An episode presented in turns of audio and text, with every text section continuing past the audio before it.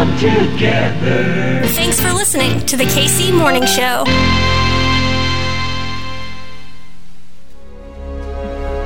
There will be times when the struggle seems impossible. I know this already. Alone, unsure, dwarfed by the scale of the enemy. Remember this freedom is a pure idea. It occurs spontaneously and without instruction. Random acts of insurrection are occurring constantly throughout the galaxy. There are whole armies, battalions that have no idea that they've already enlisted in the cause. Remember that the frontier of the rebellion is everywhere, and even the smallest act of insurrection pushes our lines forward. And then remember this the Imperial need for control is so desperate because it is so unnatural. Tyranny requires constant effort, it breaks, it leaks. Authority is brittle, oppression is the mask of fear. Remember that. And know this the day will come when all these skirmishes and battles, these moments of defiance will have flooded the banks of the Empire's authority, and then there will be one too many. One single thing will break the siege. Remember this.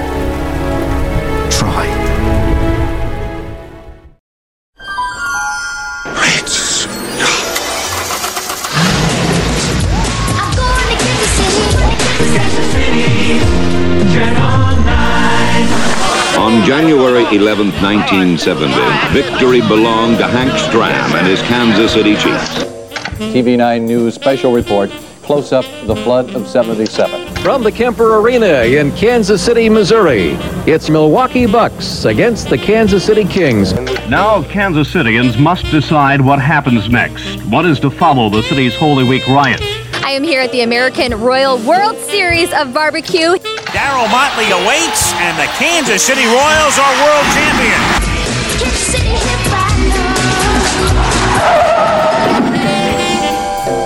Professor Harvey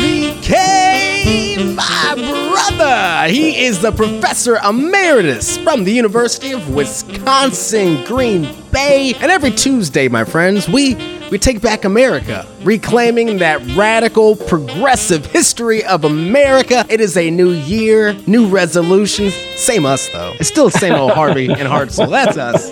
But one of the reasons why we're doing today's episode, we're talking again about MLK, Martin Luther King. We just celebrated MLK Day. And so you might be saying, well, didn't we just do this last week? Well, yes, we did. And we're going to do it again because part of that radical pick me up that I find so encouraging is revisiting MLK and doing it at the beginning of the year. It's the great way to kick things off. A great way to kick things off with the professor, Harvey Kaye. How are you, my brother?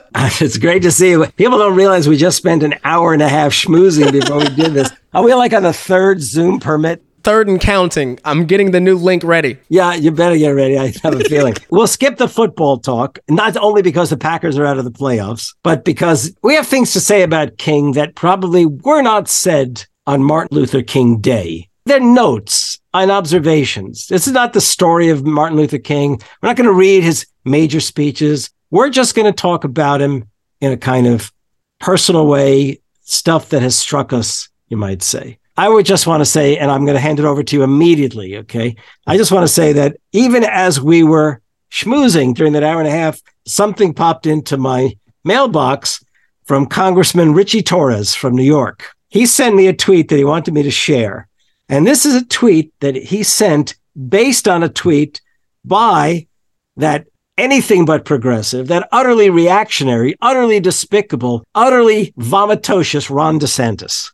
DeSantis had the audacity to tweet on MLK Day the quote, everyone knows by King, I have a dream. I won't read the whole quote. Well, Richie Torres tweeted in light of Ron DeSantis banning the African American Studies Advanced Placement Test from Florida high schools, he wrote, Ron DeSantis' tweet on Martin Luther King is strictly forbidden in the state of Florida, where AP African American studies have been banned. MLK's dream is just too woke, especially for DeSantis.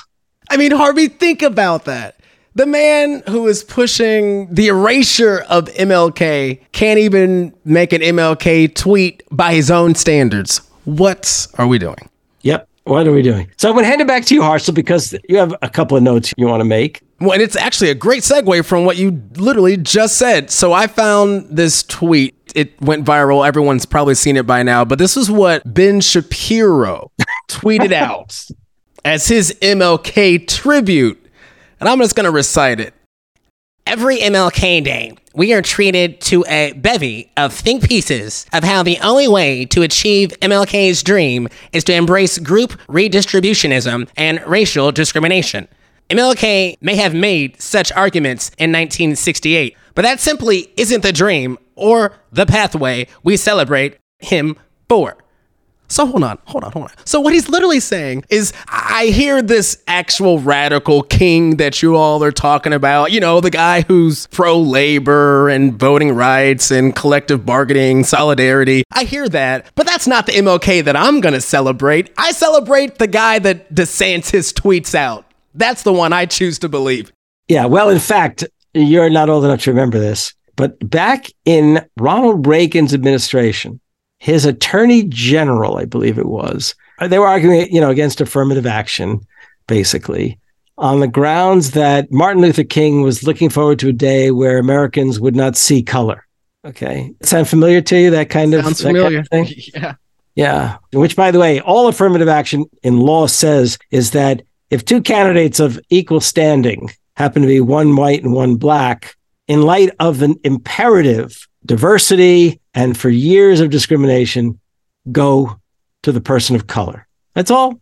That's all it says. It doesn't say you got to have a quota. It doesn't say, regardless of the quality, you give it to the person of color. It doesn't say anything like that. Okay. What they're doing is they're presuming that simply because the Civil Rights Act and Voting Rights Act passed, which, by the way, okay, we know the degree to which over these last 50, 50 years, what am I saying? It's past 58. 58 years, we know that they literally have done everything in their power to kill the Voting Rights Act. And there are any number among them who'd be more than happy probably to go back to the ages latent of apartheid and segregation in the South. But they're claiming that because those laws were enacted, well, we don't have discrimination any longer. You know, we just don't have it. Okay. You can't discriminate. The law says you can't. So if you now give preference to a black person, or for that matter, an Asian person, whatever it is, that must be discrimination because you're discriminating against the whites. I know.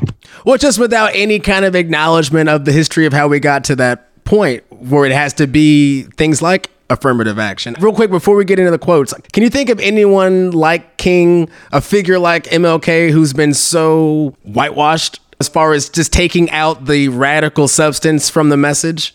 Well, I can't tell you. We don't need to get into it right now.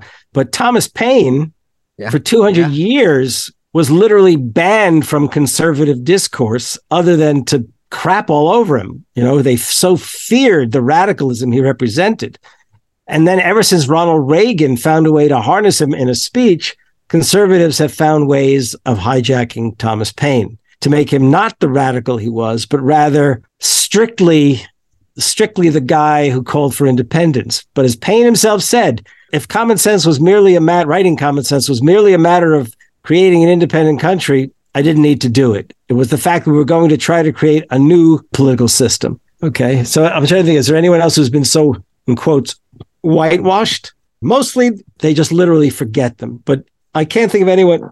I mean, seriously speaking, there are. I mean, Franklin Roosevelt was reduced to the, narrowest of terms by the conservatives who hated him. And they said, well, he led us through the war. He did a good job. Bam. And liberals themselves don't want to remember just how radical the New Deal was and the empowerment of labor and literally in the inspiration for a significant expansion in the civil rights, not just civil rights movement, but literally the generation of civil rights organizations. I mean, there's a whole series of things that they whitewash out of history and obscure or corral. My whole career has been a matter of trying to liberate the past so it can make its impact on the present. Taking it back, Harvey Kaye. Well, let's reclaim the radical words. I found some radical words from MLK. He talks so much about those those evils, those three evils, right? Of racism, militarism, and materialism. And mm-hmm. we played the full speech of Beyond Vietnam on our MLK tribute show, which is in your feeds right now. You should go back and listen to that one. Talking about militarism. A true revolution of values will lay hand on the world order and say of war. This way of settling differences is not just.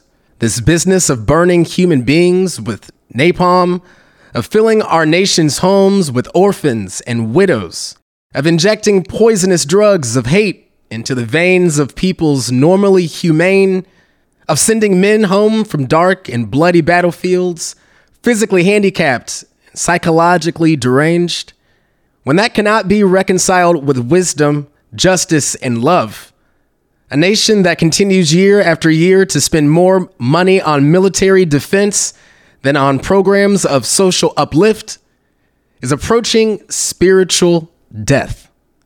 And that's MLK from Beyond Vietnam, the Riverside speech. At this point, so many people talk about the radicalism of MLK, and towards the end of his life, he was starting to make that so much more public. And just hearing those words the critiques he would have now as he's seen the military industrial complex and how we have stood on the side of the colonizers in so many conflicts since Vietnam, Harvey. You know, I would love to read the think pieces of MLK, you know, post 9 11.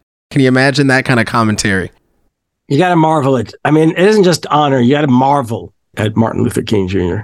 The excerpt that I want to read from, or the excerpt I want to offer, is from Letter from a Birmingham Jail, April of 1963. By the way, this is written from jail. It wasn't a metaphor, it was from jail. This is King. I have no fear about the outcome of our struggle in Birmingham. Even if our motives are at present misunderstood, we will reach the goal of freedom in Birmingham and all over the nation because the goal of America is freedom. Abused and scorned though we may be, our destiny is tied up with America's destiny. Before the pilgrims landed at Plymouth, we were here.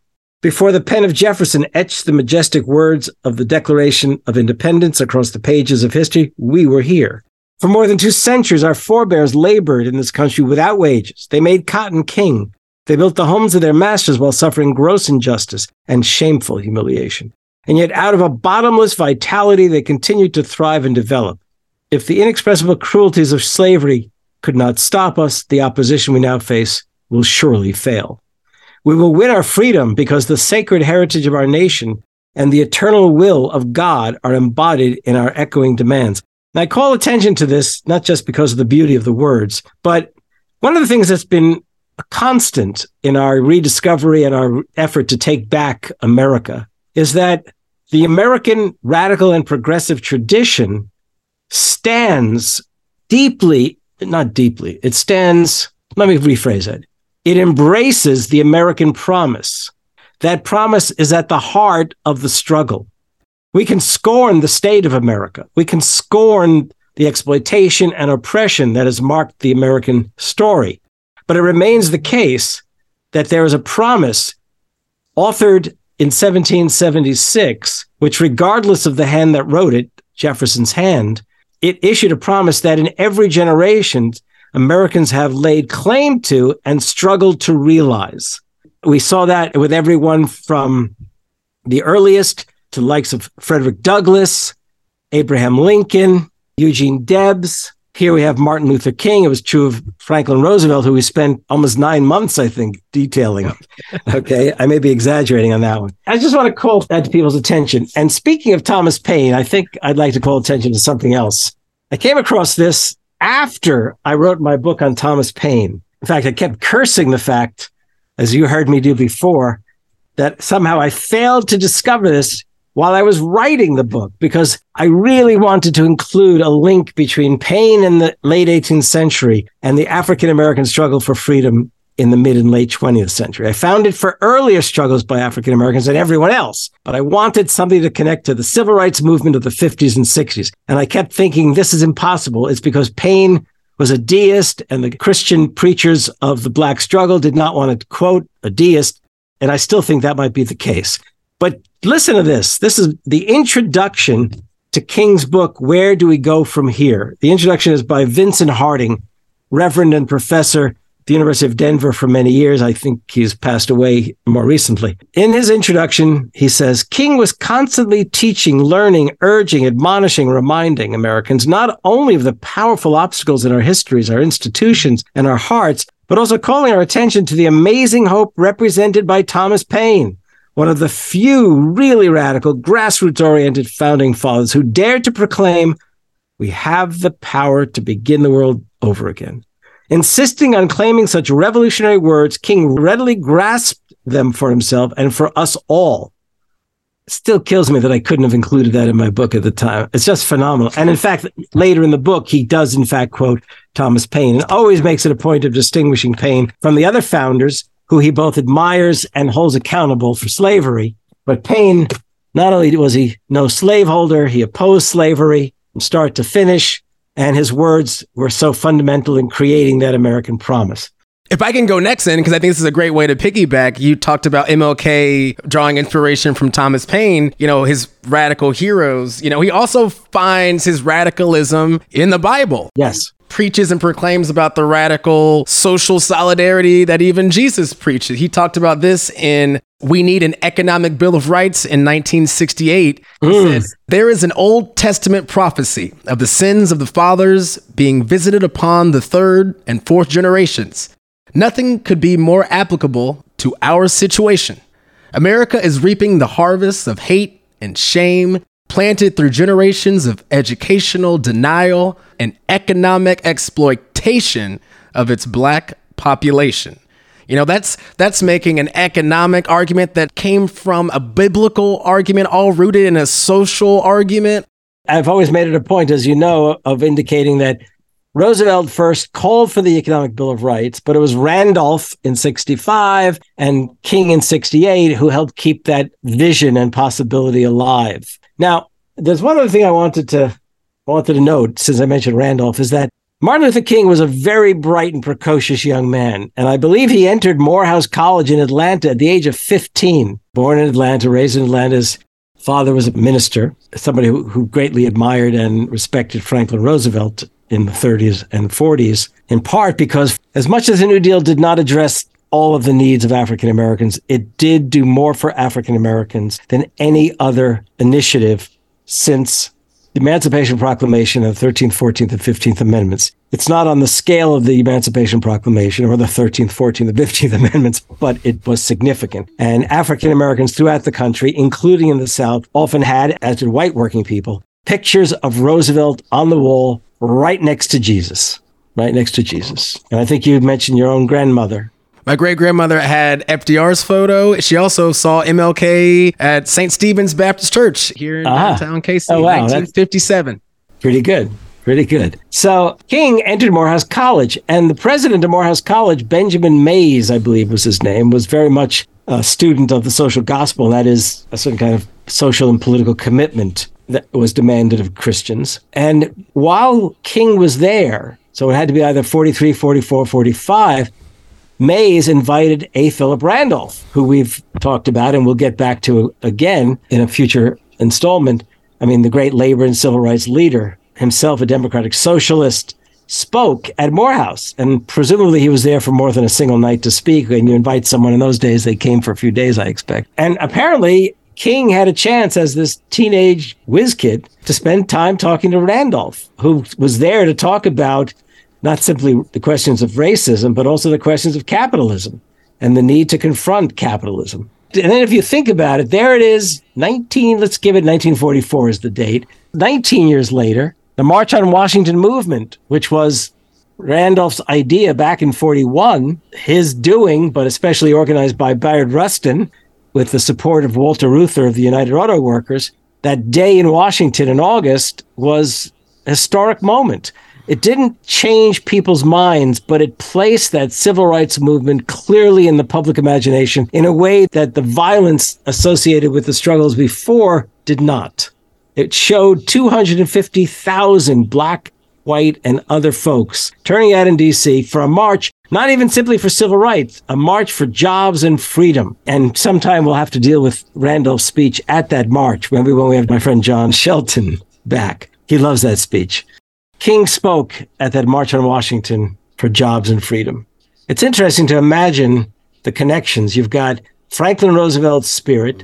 You've got A. Philip Randolph in direct contact with Martin Luther King in 1944. King becomes, in great consequence, perhaps, not only because of his father and Benjamin Mays, but also by having listened and taken in the words of A. Philip Randolph. And of course, we know the tragedy is that King was shot down in Memphis, marching, working with, struggling with sanitation workers who were demanding to be treated like human beings. Absolutely great figure. Absolutely great figure. I don't know of anyone who doesn't get moved by hearing his words, but that's of course because I don't hang around with those other kind of people. I got one last quote for you, Harvey Kaye. I think that's a great way to bookend, to be honest with you. And it comes once again from the Beyond Vietnam speech in 67. And this is what MLK said. He said, A true revolution of values will soon cause us to question the fairness and justice of many of our past and present policies. On the one hand, we are called to play the Good Samaritan on life's roadside, but that will be only an initial act. One day, we must come to see that the whole Jericho Road must be transformed so that men and women will not be constantly beaten and robbed as they make their journey on life's highway. True compassion is more than flinging a coin to a beggar. It comes to see that an edifice which produces beggars needs restructuring. And with that, Harvey Kaye, what you got going on? I know we got a book that's out, a brand new edition of the British Marxist historians. My brother, do we have an update? Well, I get a lot of nice notes from people on Twitter who've seen me on shows or heard me on shows talk about the book. Just had a really nice one from someone today. They must have just caught up with the Left Reckoning episode I did with David Griscom and Matt Lech. And um, it was a really, really nice note. So, yeah, I get those kind of notes. But I have to say, you and I haven't done that one yet, have we? We sure have not. It doesn't quite fit our Take Back America, but it might be fun to do one anyhow sometime this spring. Well, I think we got to do it because I want the behind the scenes. I want to know about the stories and you hanging out with the actual historians. I mean, that's firsthand accounts kind of stuff, my friend. Absolutely. That sounds great. It'd be fun kind of thing to do. You bet. So while you're vacationing and catching up on some R&R, some much needed radical R&R, let's start planning the behind the scenes for the book. Well, I know for a fact you're having John Shelton with you next week in my place. It's going to be great. Yeah, he can never take my place, but then again, I could never take his either. So, oh, that's uh, beautiful. Oh, that was so sweet. I'm gonna tell him you said that. he seems very happy and excited to be coming back on with you next week, and then the following week I'll be back. Well, look I'll be that. back, just like we planned it, and we can talk about nothing if you want, just schmoozing. Harvey, can you make us a promise right here, right now on the KC Morning Show that in your stead that you will still be pulling for KC. There is one through line. We know we won't see Green Bay, but we will see KC. Harvey, will you be on the bandwagon, brother? I've told you. I've told you. I cannot help but support the Bengals immediately. I'm, I'm no, I'm saying this to a Kansas City audience. I'm trying to peer press you, Harvey. I'm trying to peer press. You. I believe in truth, justice, and the American way. Joe Burrow was the quarterback at LSU. I am an LSU PhD. That's for a start, okay? I know you and I are brothers, but nevertheless, okay? I get it. Solidarity. Clearly, the most exciting quarterback in the NFL is your quarterback. You watch him on the field, it's like he's a dynamo, okay? He's hustling, he's throwing. I wonder if he can even sleep at night with all that energy. You know, I wonder the same thing when it comes to the dynamo that is the foremost historian in Thomas Paine and FDR history. That's you, Harvey Kaye. Tell these folks where they can find you on the internet. You can find me. Please find me on the internet, on Twitter at Harvey J K H A R V E Y, initial J K A Y E. I welcome all of you to please join me. Let me know what you think of our KC Morning Show Take Back America episodes. Okay, we have plans to do this for the duration of human history, so stick with us. And you can get me at Hartzell965. You can get the show, the KC Morning Show, at KC Morning Show on Twitter, the KC Morning Show on Instagram. My brother, is it a good day to take back America? You can say it's a good day to take back America. I'll say, and you know what? It's a good day to be a Kansas Citian. Oh, roles reversed. Harvey Kaye, I love you, brother. We'll chat soon. Enjoy. Love you. You bet. Take care of yourself and get a hug to Kitty. Here, more Can you tell me where he's gone? Are he free? A lot of people, but the good.